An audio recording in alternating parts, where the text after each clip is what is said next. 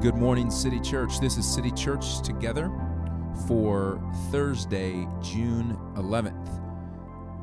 Today, we are going to be in the book of Jonah, a very short book, um, uh, one of the minor prophets. And if you're wondering where it is, I can solve that, that problem easily for you. You'll find it right between Obadiah and Micah. There. Now it should be super easy to find. Um, Jonah is a little a little four chapter book that has um, so many good um, observations about human nature in it. Um, if you'll allow me, um, I uh, and you will allow me because you're listening here, um, probably on two times.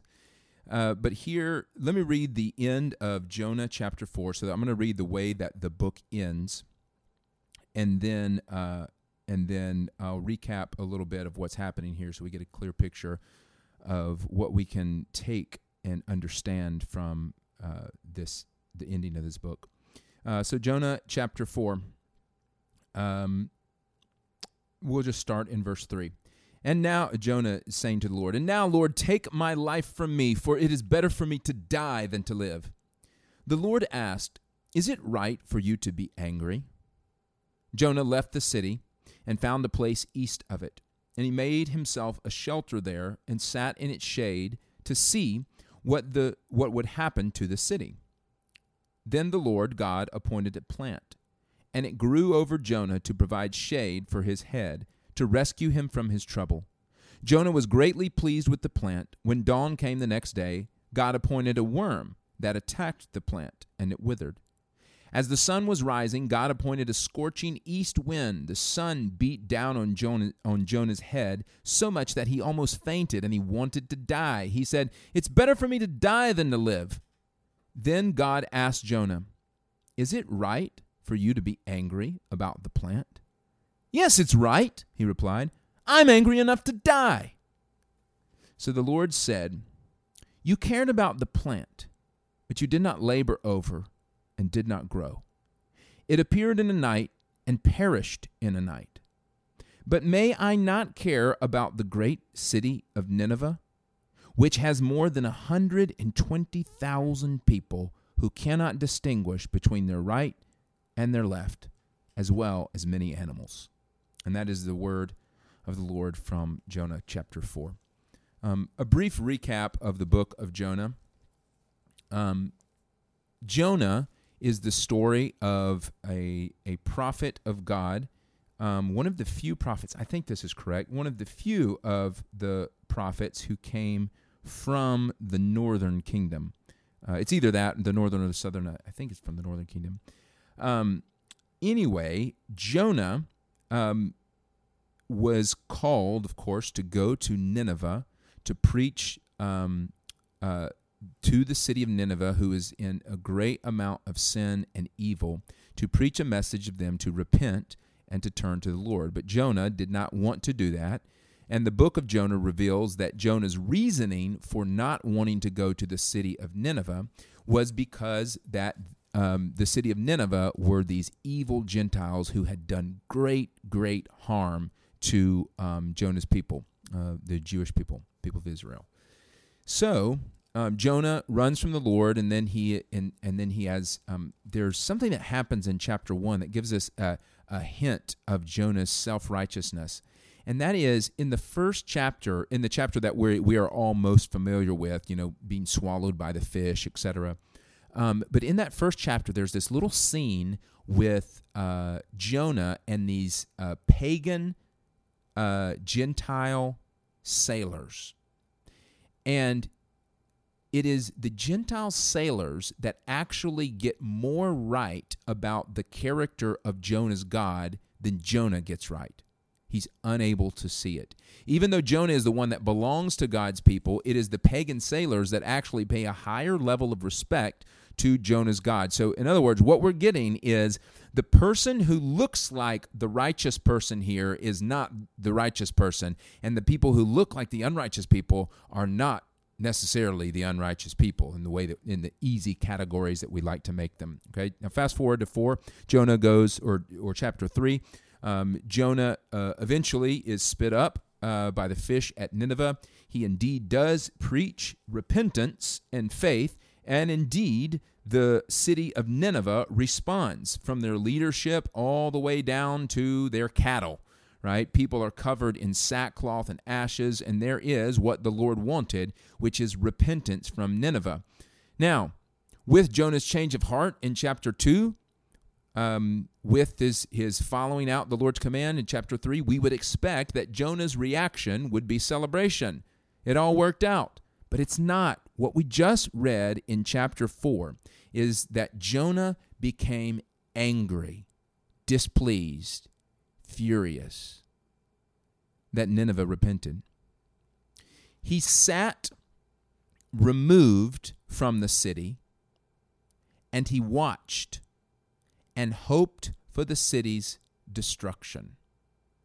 And when that destruction did not come, he moved his fervor into this display and his anger into this displeasure over being uncomfortable. And the book ends with what we read with God asking Jonah, Is it right for you to be angry about the plant? In other words, is it right for you to be angry about something so insignificant? Just this thing that you're angry with me about you being uncomfortable. And Jonah responds to God astonishingly, Of course it's right for me to be angry. I'm angry enough to die. And then God says, Don't you see this city is made of people? that I care about? Why don't you care about these people that I care about instead of being so angry about um, your comfort? All right. Let me bring some application into the real world in a way that I feel it is so necessary for us to pray, City Church.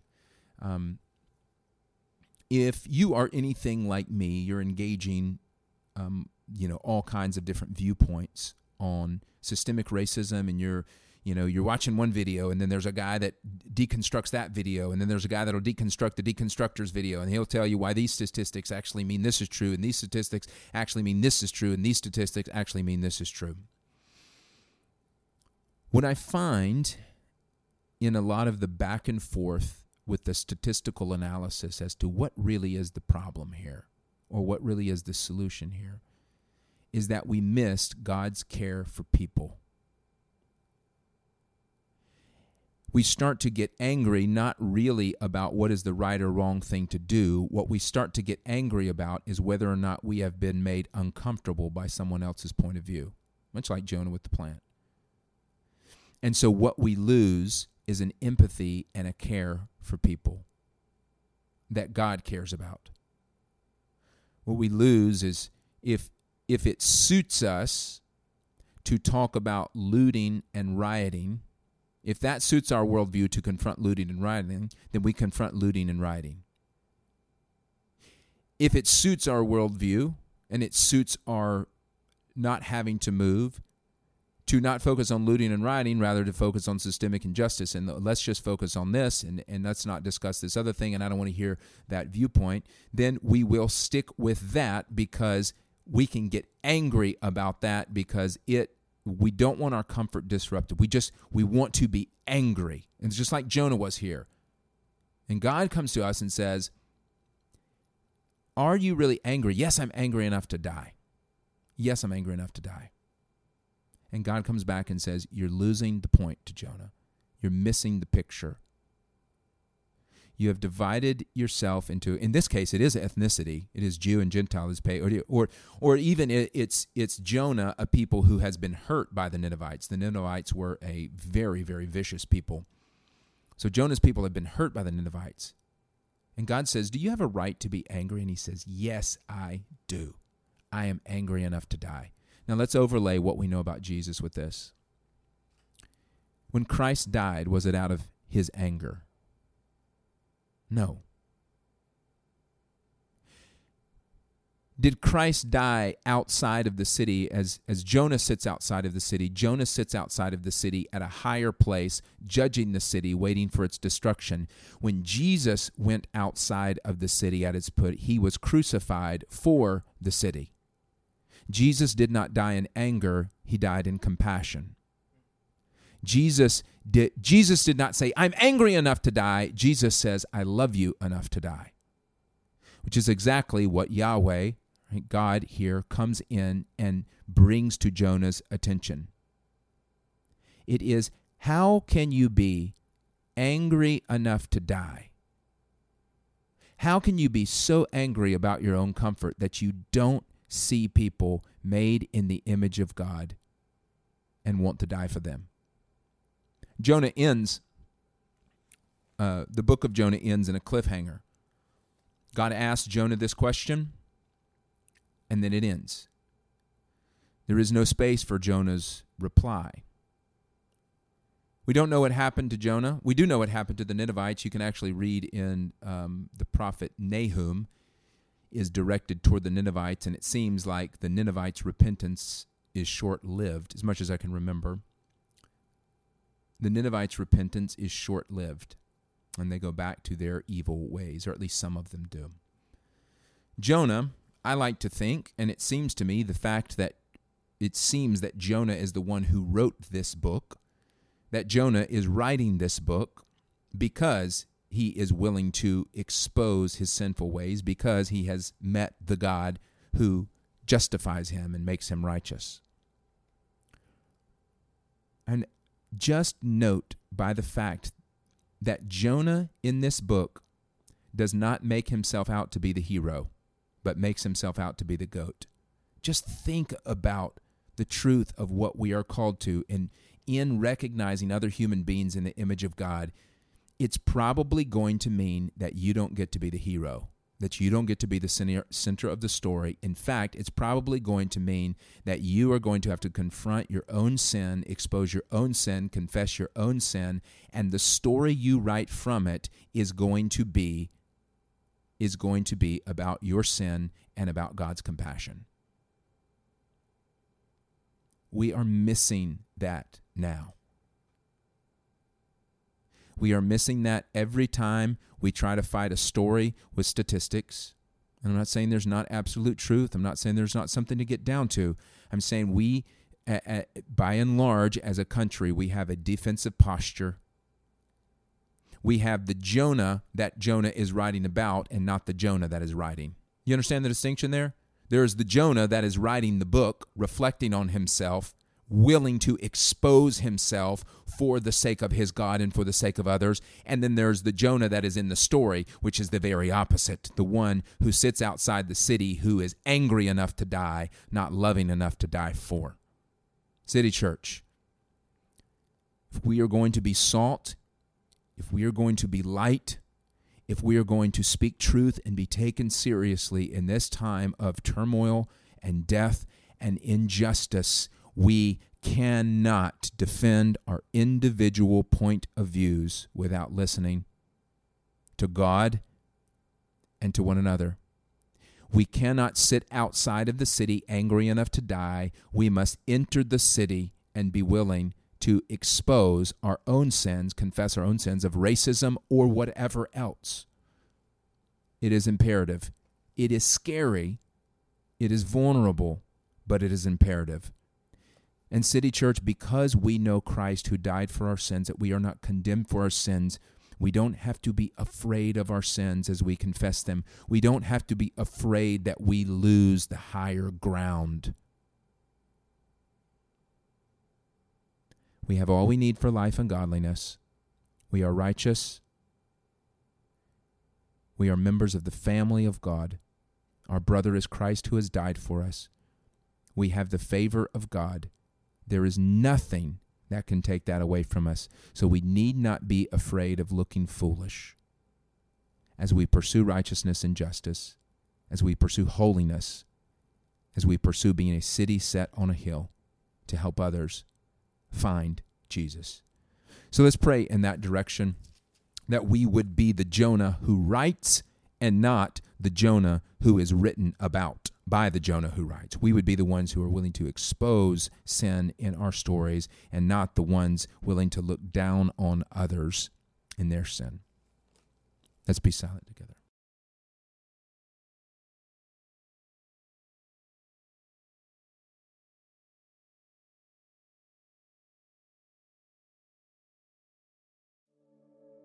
Our Father, you have not called us to something easy. You have called us to something difficult. You have called us to something costly. You have called us to something that includes pain. It includes looking at our sin that's not very nice.